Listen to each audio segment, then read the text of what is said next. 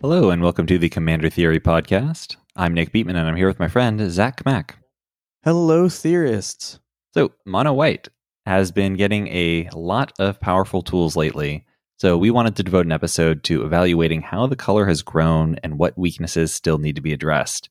Uh, this episode builds upon issues we've discussed before. So, uh, I recommend checking out the guest spot I did on the Legendary Creature podcast earlier this year, as well as the interviews we did with the current and former representatives for White on the Council of Colors, uh, those being Chris Mooney and Ari Nieh. Uh, but before we dig into today's topic, I want to briefly talk about our Patreon.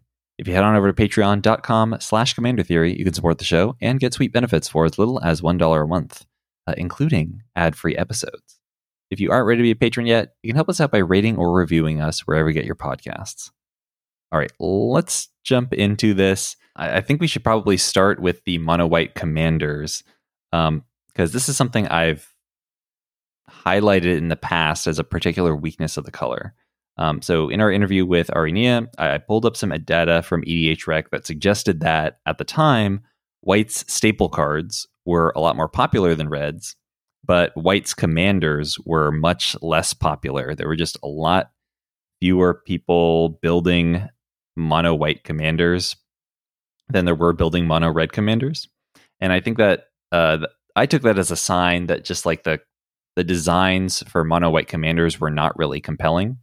Um, but since then, we've actually seen a fair bit of change in this department. So we've seen a surge of strong and interesting mono white commanders and now half of White's top 10 commanders were printed for the first time in the last three years, and four were printed in the last year. So, definitely uh, a lot of powerful, interesting options that are getting a lot of love from the community in very recent history. Um, but despite this indication that white commanders are getting better, mono white still lags behind the other colors in popularity, according to EDHREC. Mm-hmm. Mm-hmm, mm-hmm. So I've I've got a couple stats for you here. Um, so the sum of decks for the top ten commanders. Uh, I'm, I'm just going to read these off. Mono white, the top ten commanders. Com- if you combine all their decks, you get eighteen thousand and eighty-two decks. For mono blue, the top ten commanders total twenty-four thousand four hundred ninety-one decks. For mono black, you get twenty-seven thousand eight hundred fifty-two decks. Mono red, 27,429 decks, and mono green, 21,421 decks. So white is in dead last place in terms of the sum of decks for the top 10 commanders. Even with all these new and, and popular and interesting options, uh, it's still lagging behind. And of course, like uh, the picture is mm, honestly a lot worse if you expand it out to the top 100 commanders.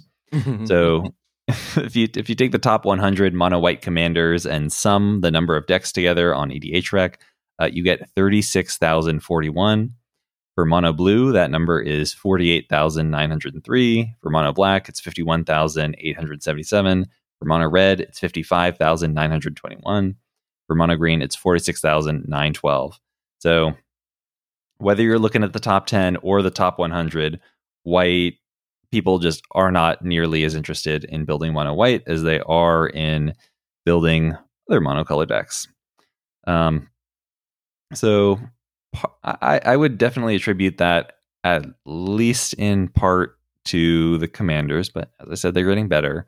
Um, but really, it's a, I think a problem with the staples. Um, there's a couple main areas we tend to focus on when we talk about like sort of quantifying color power level. Um, but before I, I move yeah. on to that section of the episode, I just want to know your thoughts on the recent white commanders we've seen and sort of how mono white ranks among the identities when it comes to the the strength of their commanders. Yeah, so I mean, I I think that something like one of the big differences, especially when we talked about mono white a few years ago, and noted that mono red commanders are like, even though the color is severely underplayed, like we're a bigger proportion of decks. I think one of the reasons for that and why that hasn't changed yet is that white continues to be like very, very specific. And so, like, basically starting back with War of the Spark, like about that far, we've been getting like at least one good, like, mono white commander every set to supplemental set or something like that. Um, I mean, we got God Eternal Oketra, Heliod Suncrowned, um, and then fast forward even further, you get like Adeline Resplendent Cathar, you get Light Paws, Emperor's Voice.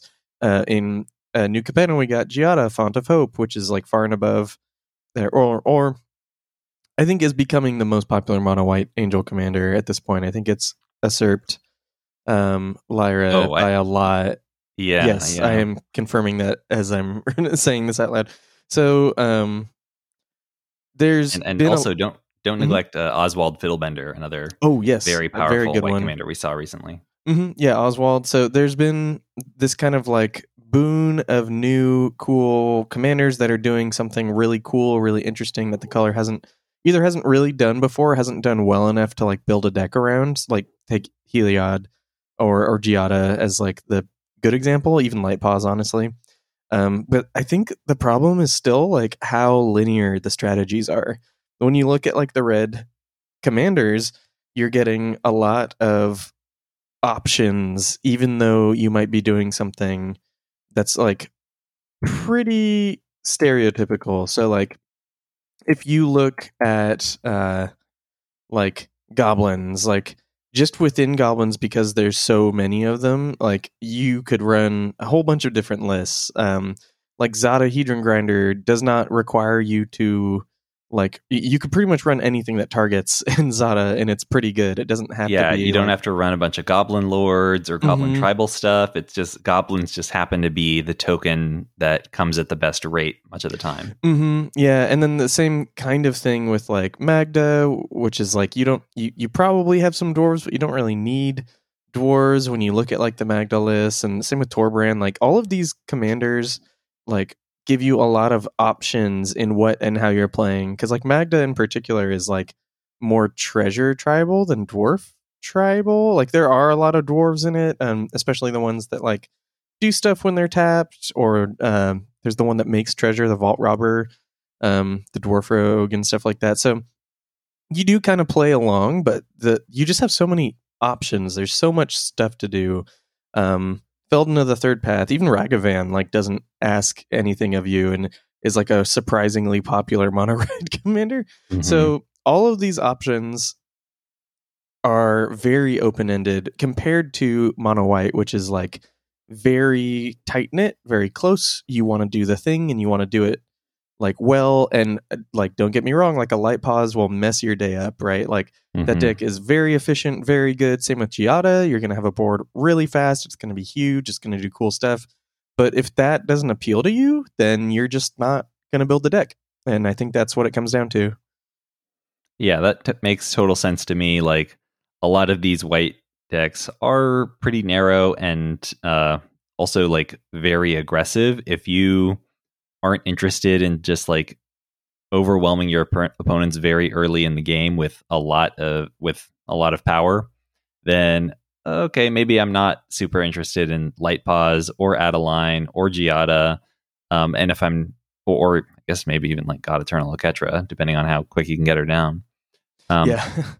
and then like some of these decks are just combo lists like Teshar and Oswald and to an extent SRAM. Uh, so if you're not really interested in doing combo, like uh, okay, that and and just with those two, I don't know, swipes of the sword, we've eliminated most of the top ten white commanders. yeah. And I want to say one one more thing too about this is that even within like those combo decks or decks that are kind of similar or like you might think are pretty open ended amongst like the mono white decks, when you actually look like at the EDH rec data that we're getting, they're they're not really like if you look at Teshar, you're gonna have an Esper Sentinel, you're gonna have like Shimmer Myr, Walking Ballista. You're to have a lot of these like Burnished Harts, and then you're to have other like mono white staples, uh, Skyclave Apparition, Welcoming Vampire, stuff like that. If you go to Oswald Fiddlebender, guess what you're to find? You're to still find Myr Retriever and Esper Sentinel, etc., etc. So like the the swath of cards, like yes, we have been getting more cards for white and more cards that are specific uh, that like help white, but because we don't have the same variants that because we're finally getting these white staples, you don't have even within like these archetypes that seem pretty modular, like the resources or like the depth to spread out like you do in other monocolors. So I think that's also really interesting to note. hmm Uh, are you anything? Any No, last yeah. thoughts on mono white commanders? Okay, Yeah, let's, let's move on do to some of these main categories of uh, of white cards and really what we're looking for um, in terms of improvement and and new design space. So we'll start with interaction. So there has been uh, some good progress in mono white interaction in the past year or so. Um, Skyclave apparition, I guess it's like almost two years at this point, but Fateful Absence was last year. That's pr- on track to become a format staple. It's in Mhm. 9,000 decks on EDH Rec currently. Yeah, hasn't Um, even been a year. Yeah. Uh, Contraband Livestock, I think, is a great card, but uh, hasn't seen very much adoption at all. It's still less than 1,000 decks on EDH Rec. I don't think people like giving away 4 4s, so understandable. um, but uh, Grand Crescendo is like the best answer to board wipes we've seen since Flawless Maneuver. Um, even though it was just recently printed in the new Capenna Commander decks, I wouldn't be surprised if it hit 10k decks within the first year of its release. Um, Grand Crescendo being X white white creatures you control. Well, first make X one one tokens, and then creatures you control gain indestructible until end of turn. Um, so if you just play it at the base mode for white white, it's extremely efficient answer to board wipes and way to uh, keep all your guys alive. And then it also have has the token mo- mode attached. So great card, and I think it's a. I, I really like this vein of white interacting with board wipes that have, you know, traditionally caused so much trouble for him. Um, is there any other like white pieces of interaction you really want to call out that we've seen recently? I guess you could argue mm, like So- Eiganjo Seat of the Empire. yeah, a perhaps? ganja. I was trying to like go over in my head as you were saying that, like, what have I been playing with? And it's mostly what you've been saying. We need more like generous gifts, you know. We need more like flash creatures, which might be a spoiler for later in the episode. Um, just like more, I know like they don't want to print another Mother of Runes and things like that, but like more cheap interaction at some level. That that would be like the best. And of course, uh, it, we just a constant refrain that we're always saying is like, "Where's the other disenchant?" like, Mhm. can we can we have more, please? any of them any maybe like a modal disenchant like some of the other green cards that we're getting or creature perhaps a three mana one that etbs and disenchants you know like that would be pretty pretty great but for the most part it's it's uh everything that you've been saying Yeah, I, I will mention that like we have um we have seen some good board wipes printed very recently. Mhm. Uh, by invitation only is kind of an innovative one that does uh, extra work in token decks, and then farewell has Yeah. been extremely powerful. Um, but again, these are things that have kind of always been in White's wheelhouse: the ability to to wipe the board of a lot of different card types. Um, so it's I wouldn't say this is even though like they're notable and they're powerful. Um, it's definitely not really what we're looking for in terms of like improving mono white because they don't. Yeah. It's not that much of a value add compared to like format staples like Austere Command or something. Mhm. oh i will say uh i've played Sejiri's shelter Mhm. um a lot actually just and that's mostly because it's the mdfc land um but it does what it says you're like uh, give protection to a creature instant or you can play it as a land um so that's the other that was the main piece of removal I was forgetting about. Um, Cathar Commando, that's another one too. So yes. Yeah, those two in point. particular. But yeah, for the most part, they're like weirdly hesitant to like expand White's interaction suite. I don't know. They like maybe they still think it's pretty good. I- Yeah, I'm- you know, I'm not sure. I, I'm hoping that it's just a matter of like it's hard to fit uh, these staples into uh, every set. yeah, Like getting Fateful Absence and Contraband Livestock in like you know a seven month period or something is like oh, okay, that's pretty good. Um, it's I think they're they are limited by the pace of set releases. yeah, Um, but it is certainly promising that we're seeing more expansion in this area. Um, I think it's it's still going to take a little time before they are really at a critical mass of like, okay, I guarantee that I'm going to be able to have early game creature removal in my mono white deck. hmm yeah. So Um, let's keep on moving. I guess. Do you want to get to uh, a thing that we've been very critical of Mono White about, which is Yes. resource generation? Sure. Um, so we're going to sort of split this into two halves. Um, there is, of course, the card draw, which has historically been a problem in white, and then ramp. So mono white card draw has been doing relatively good. Um, Esper Sentinel has jumped up to the number seven most played white card in, in just one year. Uh, Smuggler's Share, i- or rather, most played ca- white card in mono white decks. Um, Smuggler's Share is in 13,000 decks within months of its release in the new Capenna Commander decks. Uh, Archivist of Oghma is in uh, 14,000 decks within months of its release in Commander Legends Baldur's Gate. So this is pretty promising showing for white designs aimed at making up for the disparity in quality card draw. Um, but I think it's just going to take a lot of time to reach a critical mass, similar to what I was saying about removal. Um, you're going to need a lot of Esper Sentinels to guarantee that you're getting card flow every single game and you're not uh, ending up in top deck mode. And any thoughts about sort of these like um, this vein of design we've been seeing, which is really sort of like focused on what your opponent is doing, just like a sort of a, a little for you, a little for me kind of thing. No, I think that's great. Honestly, I think that the um, like especially like something like Archivist of Oghma, where like you don't really have to be in the way of your opponents. Like they're like, all right, fetch, and you go Archivist of Oghma. Yeah, keep doing what you're doing.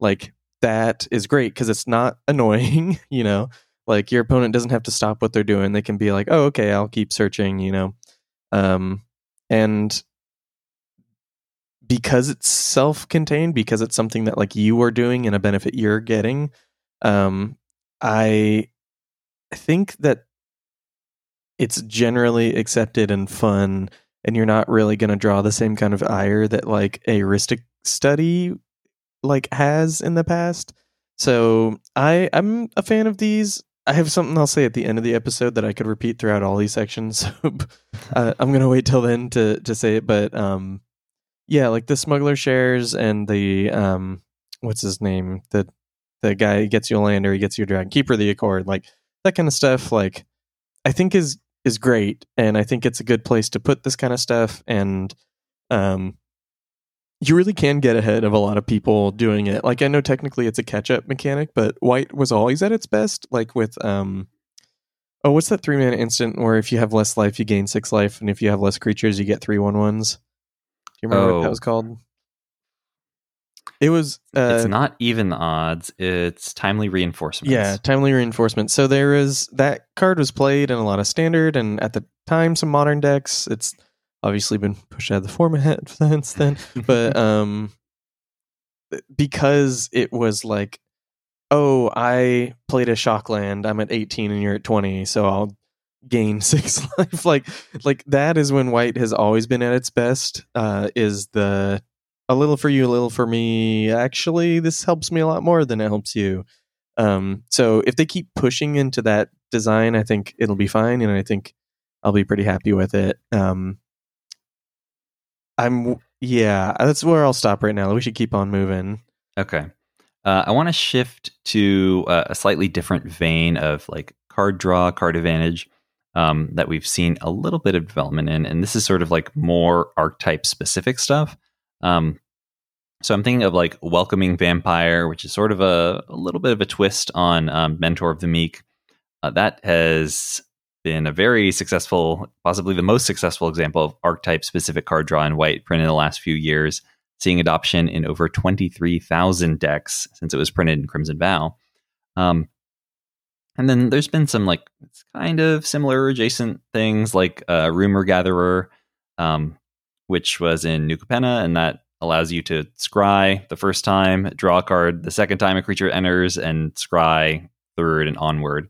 Um, so another way to potentially get card advantage if you're committing a lot of creatures to the board. So arguably, these cards are sort of like specific to like weenie archetypes, hate bear archetypes, token archetypes. Um, but I'm, I'll mention something now that I'm going to come back to later. Uh, a lot of these new powerful white cards that we've been seeing have been stapled, or, or the effects have been stapled onto creature bodies. So like we mentioned, Esper Sentinel, like uh, Archivist of Oghma. Um, we're also going to talk about Deep, you know, Deep Gnome Terramancer in a little bit. Um, it seems like these cards that, like Welcoming Vampire or Rumor Gatherer, that were um, maybe more narrow in the past, are becoming more broadly useful as White concentrates so much of its power into tiny little dorks. I, I think that's something to keep in mind is just that these cards, like Welcoming Vampire, Mentor the Meek, that we've traditionally thought of in a more narrow way, are becoming more broadly useful. And we're going to have to reevaluate weenie, like weenie adjacent effects, weenie synergistic effects as time goes on. Uh, another sort of archetype specific uh, card draw effect I want to talk about is Secret Rendezvous. So uh, this is one white white for a sorcery. Uh, you and target opponent each draw three cards. We saw a little bit of a spin on this um, in Baldur's Gate uh, with oh god, not going to remember that card name, but they've been playing in this space a little bit. And although it's mostly been adopted into like group hug and politics lists, if you look at the EDH rec page and sort of see what cards are associated with it, what commanders are associated with it, um, they, I, I, think these could be promising with a little tweak, um, but they're not nearly as important to the health of the of mono white identity as like Esper Sentinel and company. And I'd much rather see more of these like sort of not not quite taxing, but like weenies that care about what your opponent that give you cards based on what your opponents are doing than things that like are just look abysmal once you get down to 1v1. Mm-hmm. I mean, I know the one, the cut deal, which I think is the card you're talking about from Baldur's yes, Gate, right? That's right. That one is terrible in 1v1. and like, like, oh man, that's like a two for one for your. Like, well, no, because you're down a card. No, no, it's a t- it's a two it's for a one for, for your opponent. Yeah, yeah. Okay, yeah, because you're down. But like it, card. you're it for you. It's neutral, and your opponent's up a card. Yeah. Oops yeah. So yeah, and Secret Rendezvous is pretty similar. You're like, all right, opponent, hmm. see you there, and then you draw the card. So I I kind of think that if that's what it takes to get white, like a draw three or something like that, then that's fine. Like it feels very different from all the other colors, and I think we have seen because there's the other. Oh gosh, was it in Baldur's Gate 2 where we had the other Your temple is under attack? Yeah, where that was a modal like the that's yeah, your temple is under attack. Uh, that was great because it's either like we draw two or my things are indestructible. I, I would love to see more stuff like that because I like both of those modes. Early in the game, you're like, all right, player who's behind or player who I want to help. Like, here we go later in the game during 1v1 it's not a dead card so obviously there is room for this kind of design and there's a lot of things this could have been like this this could be the disenchant you know like like three mana blow something up or three mana we both draw some like would be an incredibly great card for white to have. So Yeah, it is nice that they are sort of like tucking the indestructible granting into sort of like other effects, like with the Mhm. modal option on um, your temple is under attack, or sort of like onto the token generation spell with Grand Crescendo. Just having it be a little bonus for a card that's more generally useful, um, I, I think is great because it is terrible if you have like your flawless maneuver and your oh, I don't know, uh, indomitable will or no, that's not Yeah. the right one. Yeah, I think you, I know you know what I'm talking about. Yeah. hmm Um, just all these different uh, indestructible granting effects, and then you run up a, against an opponent who, like, you know, isn't running board wipes, or you know, it's just a bunch of counter spells or something. I I would love for these things that are situational, situationally very powerful in white to not be dead cards half the time. Yeah. yeah. No, I, I agree. And I think that is one of the, the things about them is like when you, the staples of white are always the like pretty proactive things. Um, and the reactive ones are like the funny things. And those are the things that like people tell stories about, you know, they're like, and then I ink shielded and I lost, or, you know, or then they ink shielded and I lost, or, but, um, w- what's going to pull white up out of the slump is more proactive stuff, not more like wait to see what my opponent does stuff. Yeah, it's never going to be blue. It's never going to have all the answers and draw more cards so it gets more answers. Like Mm-hmm. that's never going to happen.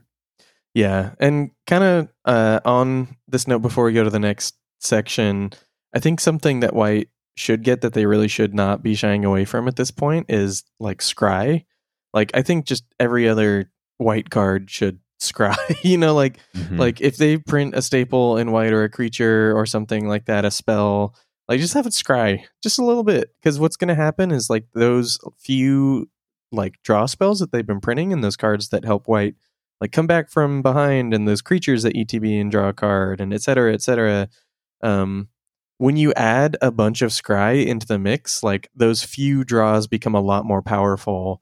So that that is something that I would like to see like on white creatures more like an ETB scry one do something or like a two mana white spell that like gives like your team hexproof and like you scry two or three or you know like something like that would be like very very helpful because white at this point and this this is one of the things I, uh, i'm gonna say uh, again later in the episode white doesn't really need that many more staples printed? It just needs them printed again. Like we don't need another really strong smothering tithe. We just need them to get more into circulation you know? We don't we don't need more versions of smuggler stash. Just keep printing smuggler stash and and like give them to people so they can play with them you know? Uh, I'd I'd say we we still need them. Like, uh, you know, until we have, at, you know, at least ten really good white ramp cards. I'm I'll keep asking for them. But I do agree that Hmm. like we need to support the cards once they get released. yeah because it just kind of turns into like white is the the color for like the the wealthy magic player Mhm. which which feels kind of bad you know when like i want to play mono white and all my staples are 10 plus dollars then Yep. It's not a not a good place to be in my opinion. Hmm Although you know, if they do keep printing new versions of these things, eventually it will have. You know, once we have the luxury of choice, then That's the true. price for all of them will go down. Because, like, hopefully. most i mean a lot of board wipes just aren't that expensive. Like a wrath of god these days it's just a couple bucks because you really i mean you don't have to buy a wrath of god if you don't need to. You've got a dozen other options that are just about equally good Mhm. um, and once we get to that like density of effects for you know all of these categories we've been talking about um, interaction resource generation etc then the individual cards won't matter as much and like we could might be able to expect the price to go down on some of them at least Yeah, I mean that is that that is the hope. I I I'm not super uh optimistic just based on what like mono green staples have done. Like like Nyx Bloom Ancient didn't really tank the price on mana reflection and stuff like that. You know, like But if you had 10 Nyx Bloom, yeah, that probably hopefully would. Yeah, I would I would hope that that would have an effect. So I just know how soon we're getting these cards, and we're we're gonna get like what like thirty something commander decks a year at this point, or like twenty Yeah. something. So I, I feel like that's an easier place to get copies into people's hands. So sure. at this point. But I I do agree like White's still and uh, this that's a good segue into the next section. White is still lacking things and we still do need to see some some progress in. So do you want to kind of move into this next topic? Well, yeah, I just want to sort of touch on the other half of the resource generation, which is, of course, um, mana. So, as you Oh, mentioned, yeah, yeah, yeah. Smothering Tithe, uh, that's, I mean, it's it's certainly a powerful card. We've certainly seen a lot of it in the community, um, and it is, in fact, the third most popular card or white card in mono white decks on EDH Rec. Um, Archaeomancer's map is in 40,000 decks on EDH Rec. Keeper of the Accord is in 38,000 decks on EDH Rec. Monologue Tax sees play in 20,000 decks. Even Loyal Warhound uh, cracked 15,000 decks within a year of its release. Deep Gnome Terramancer, which just got released in the CLB Party Time Precon, is in 8,300 decks on EDH Rec. And that's just, I mean, it's only been a couple months. Um, so, like, the white ramp we've seen these last few years appears to have been really successful in terms of its adoption rate and how much the community is responding to it. I would say, like, I just hope Wizards kind of keeps it rolling because it seems like this has been very effective and very well loved by the community. Yeah, I, I don't really have much more to add to that. Just like Archaeomancer's map is great. Everyone lost their mind because it is amazing. Like Tithe, ob- obviously, there's so much you can do with it, with treasure, et cetera, et cetera. So, yeah, keep this coming. Uh, love seeing all this. I hope White does get more more treasure and stuff than, than they said because uh, it really needs it, and it really Yeah. makes the color a lot more fun. Yeah, and the stuff that's the the ramp that's not tied to your opponents having more lands than you, especially, is really promising. Just warms my heart. Deep Gnome Terramancer, you know, doesn't give a crap if you're the person with the most lands. Mhm. Similarly, like monologue, monologue tax, smothering tithe, like uh, not having to. Well, all of those very attractive. Um, it is nice that a lot of the white ramp we've been seeing doesn't kind of like isn't redundant in multiples. Like if you have if you're one land behind your opponents and you've got a loyal warhound and a keeper or a uh, knight of the white orchid, then only one of them is going to work unless your opponent plays more ramp cards. Mhm. So not having them step on each other's toes in the case of like Deep Gnome Terramancer and some of these other cards is fantastic. And I really would love to see more exploration of that part of the design space Mhm. rather than, you know, Knight of the White Orchids number three through 10. Yeah, yeah, because we got the loyal warhound, and it was like, okay, this is cool, but like, kind of the same same card, a little bit worse even. so and not good when you draw both of them. So- Yeah. yeah, it'd be nice to have things that are additive. You know, Mhm. seems to be the problem, as as everyone listening has heard us say multiple times at this point. Yep. Uh, all right, let's move on to the next category. This is uh, mono white win conditions. So I would say this is the one area where we haven't seen much progress recently. I'm not currently extremely hopeful about this. Like Akroma's Will was printed, I mean, years ago at this point, and since then we haven't seen any kind of like game ending effect uh, or at least in the main deck cards, that's on the same level. Um, that being said, we have seen some like big swings attempting to address this issue from the command zone. Like some of these new commanders that have broken into the top 10 are incredibly powerful aggro commanders. Like Mm. Adeline kicks ass, Light Paws can just end you very early in the game. yeah, like turn four, someone's dead. Yeah. Uh Giada also like very powerful. The amount of like count the cumulative counters that she provides is pretty crazy. Um, and even like on a non-aggressive side, we've we've seen like Oswald offering like a really powerful combo engine uh, that can consistently win the game if left alone for a couple turns. So, um, I mean, it's cool that they are designing commanders that are capable of winning the game in mono white, but I really do want to see more ways for older commanders to win. And so I would like to see more Akroma's Will type cards, more just like overrun effects. Um, because currently they just are not doing enough, I think. Mm-hmm. Yeah, I was really happy. So a year ago when we got like Nykthos Paragon, which I I've yet to use because I haven't really made a white life gain deck since then. But it's the four six enchantment creature for six mana, four white white, and it's whenever you gain life, you may put that many plus one plus one counters on each creature you control. Do this once a turn. But like you gain five, you put five counters on all your guys. You don't really need to do too much after that. Mhm. Um, and then there's the other one from uh, I can't remember the name of it. It was um, it was the one where like creatures with counters are four four angels with flying. I can't remember the name of that card. Oh, I think it's like Sigarda. Yeah, it's oh Sigarda something. Splendor, perhaps? Uh, no, no, no. It's Sigarda Summons. Yes, Sigarda's Splendor is the card draw one. I remember this now. That's Okay. right. Um, so yeah, Sigarda summons like I was pretty excited about that too because it, for the most part, uh, looks like a like overrun in white, and it just really, I mean, it's it's picked up some adoption, but really not a lot. And I think what really it is is like decks that are focusing on plus one plus one counters aren't they, they don't need this really or the, it's that's Their whole shtick is they're that their guys are are huge. yeah so you don't need the extra big huge.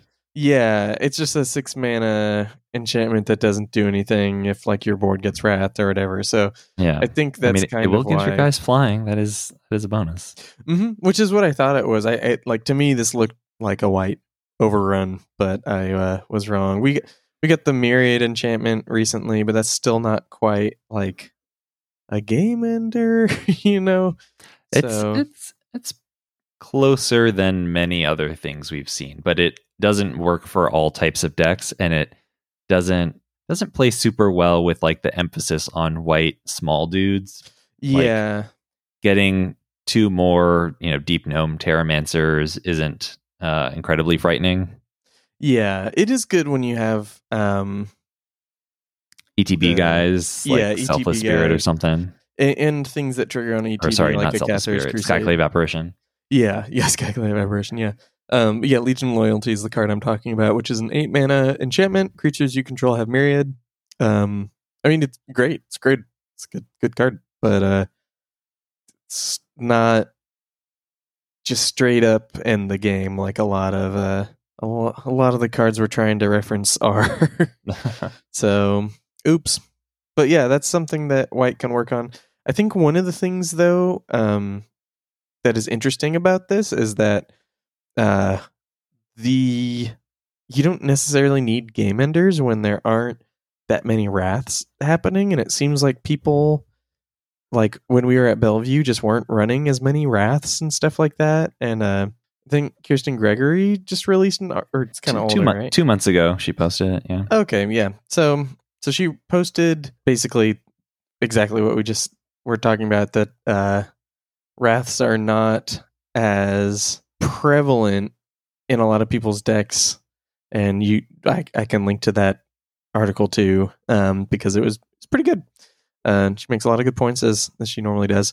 And I think a byproduct of that is that these like plus one plus one counter decks and these token decks like don't feel like they need to run a game ender because like they can go three, four, five turns in a row without anyone like messing with their stuff in too big of a way, you know, like Cathar's Crusade lives two or three turns. You probably can kill people after that. Mhm.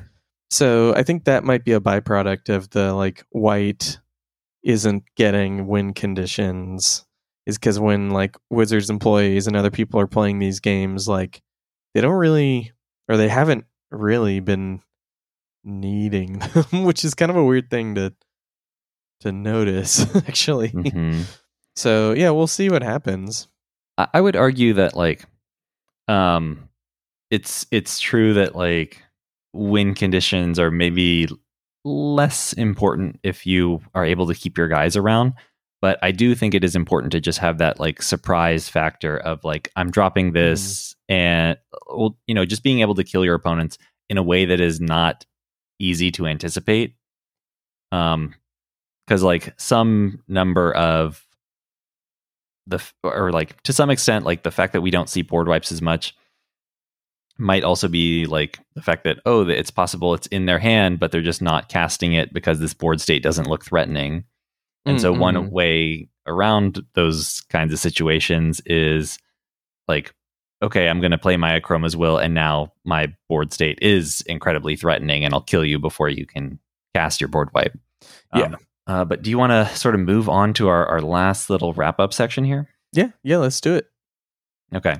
Uh, so my, I think like we're we've been evaluating white on a lot of different axes and in a lot of different areas of design, and I think the metric we need to use to figure out if Wizards has been successful in rehabilitating white is whether it's possible to just play like a mono white good stuff deck. If you can have a mono white deck that's kind of like commander agnostic that doesn't really use the card in its command zone and be able to win, you know, a fair proportion of games, 25% or so, then Wizards will be successful because I think it's you definitely can do that with a lot of the other mo- monocolor identities. Like mono green has enough versions of its most im- powerful most important effects that you can really just go okay i can guarantee that in the early game i'm going to be ramping. Uh, maybe i'll play some haymakers like an avenger of zendikar or rampaging baloths and then in the late game i'll possibly go for like some big overrun effect and just knock everyone out who's still standing. Um, that's something that green's been able to do for a long time and, and mono green decks are pretty successful as a result. Um, you know mono blue decks have many options to control the board refill their hand um, well maybe not control the board but control the stack certainly refill their hand um, and then potentially combo out. They have a lot of options to do all of those things. So really i want to see white in a place where it's most important well where it has a game plan and the most important pieces for that game plan uh, are have been we've seen enough versions that there's a critical mass of all of them and you can make it happen every game. Um, so just like looking at the cards that have been pre- printed recently and what white cards are, are most commonly played in these mono white decks what does mono white good stuff look like what, what do you think it looks like right now and do you think it's good enough That's a yeah. That second question is very important. Um, I think mono white like good stuff.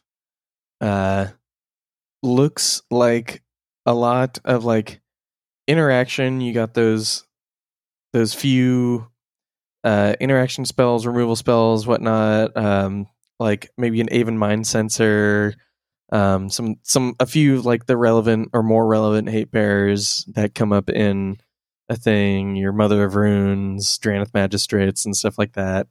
Um, on top of a lot of the white mana spells, so your Verge Rangers, your Archaeomancers maps, your uh, Deep Gnome Terramancers, etc., etc. Um, and I think like what you're doing is generating value off of these creatures, um, either through just an Esper Sentinel being an Esper Sentinel, or like a teleportation circle, or um, some way to like get them back from the graveyard. So uh, Ascend from Avernus is like a very good example of a card that we've gotten recently that like works really well with a lot of these white staples because they're all three or less small creatures, like three mana value or less. So um I think that and then you kind of just end up winning by like having a a board like and either like Cathars Crusade or like making tokens with like an Adeline or something like that. Um so like once like you're kind of going toe to toe with people casting like powerful mid-range spells and then eventually you kind of just someone makes a bad attack you punish them for it the table punishes them like it's kind of about that kind of like tit for tat interaction like playing well uh, because you don't have an overrun or something like that to really like get you there you know like mm-hmm. you might have chump blockers for a long time because of your keeper of the accord or something like that but like a Ophiomancer is a really powerful black card because you can sack the snake you're getting every turn where like keeper of the accord is a very powerful white card but like you can't leverage those resources in the same way that other colors can you can't really convert them into value. Mm-hmm. Yeah. So I think really what you're doing is like you're getting the faced value of a lot of these really strong cards, and and the cards are strong. Like Sun Titan hasn't gotten less strong since it's been printed. It's gotten even more strong. Like we've gotten like Solitude, and um, we have like Recruiter of the Guard can get like some really really powerful stuff, and your Mangaras draw you cards. Like we we have a lot of just good white spells. So it's really like putting them together, I think works pretty well. And then you kind of have to use, uh, like the really good, like we just, what was that one flicker card we got? The Lae'zel's Acrobatics mm-hmm. and stuff like that to like really push everything over the edge. So it's really just about like card quality. So I would assume that like a mono white good stuff deck probably costs like a thousand dollars at this point or something like that um and uh is probably not that bad to play against you're probably like it's probably a lot more fun than just a generic non-talrand mono blue good stuff deck you know mm-hmm. yeah i think that like mono white decks are in an interesting place. I think that 10 years ago, mono white decks were a lot more controlling because that's kind of the only thing they had going for them yeah. is the fact that you had a million board wipes. Um, but these days, you know, as I mentioned earlier, like so much of the power of these new white cards are stapled to creatures. And so it's it, it really seems like if you want to play with the new hotness, if you want to play with your Esper Sentinel, if you want to play with your your Deep Gnome Terramancer, your Archivist of Oghma, uh, you're not going to be able to slot those into like the classic tons of board wipes dot deck list as as you had been in the past. So it seems like the new white good stuff is much more a weenie based deck. It's sort of like borrowing from old hate bear strategies. And i don't it's tough to see like what you're supposed to do with all of these guys you're clogging the board with like yeah. i i like these cards um but they you can't translate them into a win very easily mm-hmm. um you don't have a, a Craterhoof to make your your one one Esper Sentinel into like a real threat. So I think that's just an area we need to work on. Um, I, yeah. I, like the gameplay of just like, okay, I, I, can be proactive. I can play a bunch of guys. Um, I can in in certain circumstances I can draw cards and get more mana, but I don't really know what I'm spending that mana on, and I don't really see how I'm winning the game. I think that's still a challenge. Yeah, um, I think that is the the challenge that Mono White has. Because unless, like you said, you're doing something very very specific, you're comboing your light paws, you're making a huge board out of nowhere with King Darien, like you you kind of just have some donks, some little guys and that's it. you know, like like if if you're not doing something very specific, you're not really doing much of anything at all in mono white. Like you can't really build engines like other decks do. So uh yeah, it's an interesting place. Yeah. Like like one thing I do want to talk about like we, you mentioned earlier how white doesn't well white like can't sacrifice the little dudes it makes for value. And and i think that's a, a bigger problem with white is that it doesn't have many avenues for like synergies within the color. Um like if you combine it with black then it's like oh i'm making a ton of tokens with white. I'm sacrificing them to my attrition or something in black. Uh that's that's great synergy. Or you know if you combine it with like even red like i'm i'm or, or like you know, I'm discarding things to my tormenting voice and I'm getting them back with my ascend from Avernus or Storm of Souls or something similar.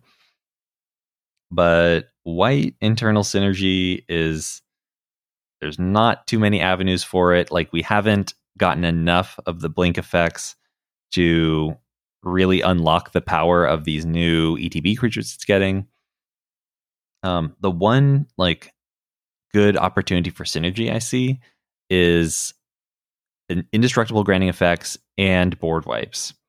Um, so it has at, at this point it's got a ton of both, and for you know approximately seven mana, you get to blow up everything except your creatures, um, and it's it's not quite an overrun because you're still hitting with your two two Archivist of Oghma, but it's a, a windfall in terms of card advantage and it does allow you to get in a bunch of damage that might otherwise have been blocked by a board stall.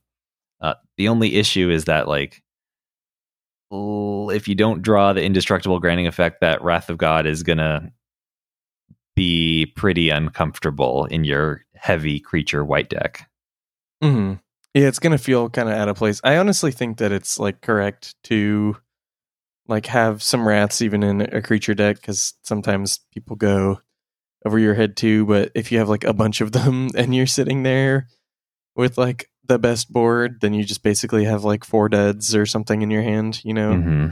So yeah, that can feel pretty bad. But there, like you said, there is synergy to be had, like invitation only or by invitation only is like a great example of that where like you have this wrath that is really good in token decks and uh that that's cool. That's like awesome. So I, I wonder what other space.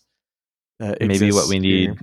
Maybe what we need is more like retribution of the meek, uh, or mm-hmm. citywide bust type effects, because mm-hmm. these new powerful cards are all very small in terms of their power and toughness. Mm-hmm. Yeah, yeah, that would be pretty pretty good. Like wiping the board and still having like a deep gnome Terramancer out to like possibly get you more lands is like that's a pretty good place to be. mm-hmm. uh, all right. Well, I think that's uh, really the end of our check-in. What would you say overall are your feelings about the current place, the the, the place that white is currently in, and uh, your your feelings for the future of the color? Um, so I think that where we're at, and I'm going to make this as short as possible. Um, I think that where we're at with white is actually pretty good. I think that there are a lot of really important strides that have been made. Uh, and I think there have been a lot of really cool cards and like fun cards and fun ways around the like tax, like being in your face of your opponent every time they try to do something. Mm-hmm. So all of these strides that White has made have been really good and really fun and really cool. I'm glad they're still exploring and expanding and testing out different uh, secret rendezvous and whatnot. Um, but I don't think we're going to get any of what we're talking about very soon, either because they have to work. Like, this is the first time we've seen all this stuff, and this was like two years or more in the works for a lot of these cards that we're talking about. So, in another two years, maybe we'll start getting the things we're mentioning now after they realize like what the everything looks like, what normal play groups are playing with, et cetera, et cetera. But um, I really do think that we're going to continue to get like some pretty linear designs in regards to like mono white commanders, and they'll be good. I think we're going to get more light paws in like the more near future, but um, more Giadas and stuff like that. But um, I think it's going to be a while before they can kind of figure out like how all of this mono white stuff fits in with like the rest of the color pie and where the color pie, like the modern color pie, is is sitting and what that means for the color overall. Because I I would assume that when they started making all these cards, they weren't thinking about what does a monocolor deck do or look like. Mm-hmm. And I'm mm-hmm. hoping that now that there's a casual play design and people are being pretty um, vocal about like what they're seeing, that they might be starting to talk about that kind of stuff. So that's my hopes for the future. Uh, I think where we're at is a good place, and I I don't think it's the best place, but you know, there's still magic cards being made, so we'll see what happens. Yeah, my my personal feelings, like I think that we are on track in a lot of areas.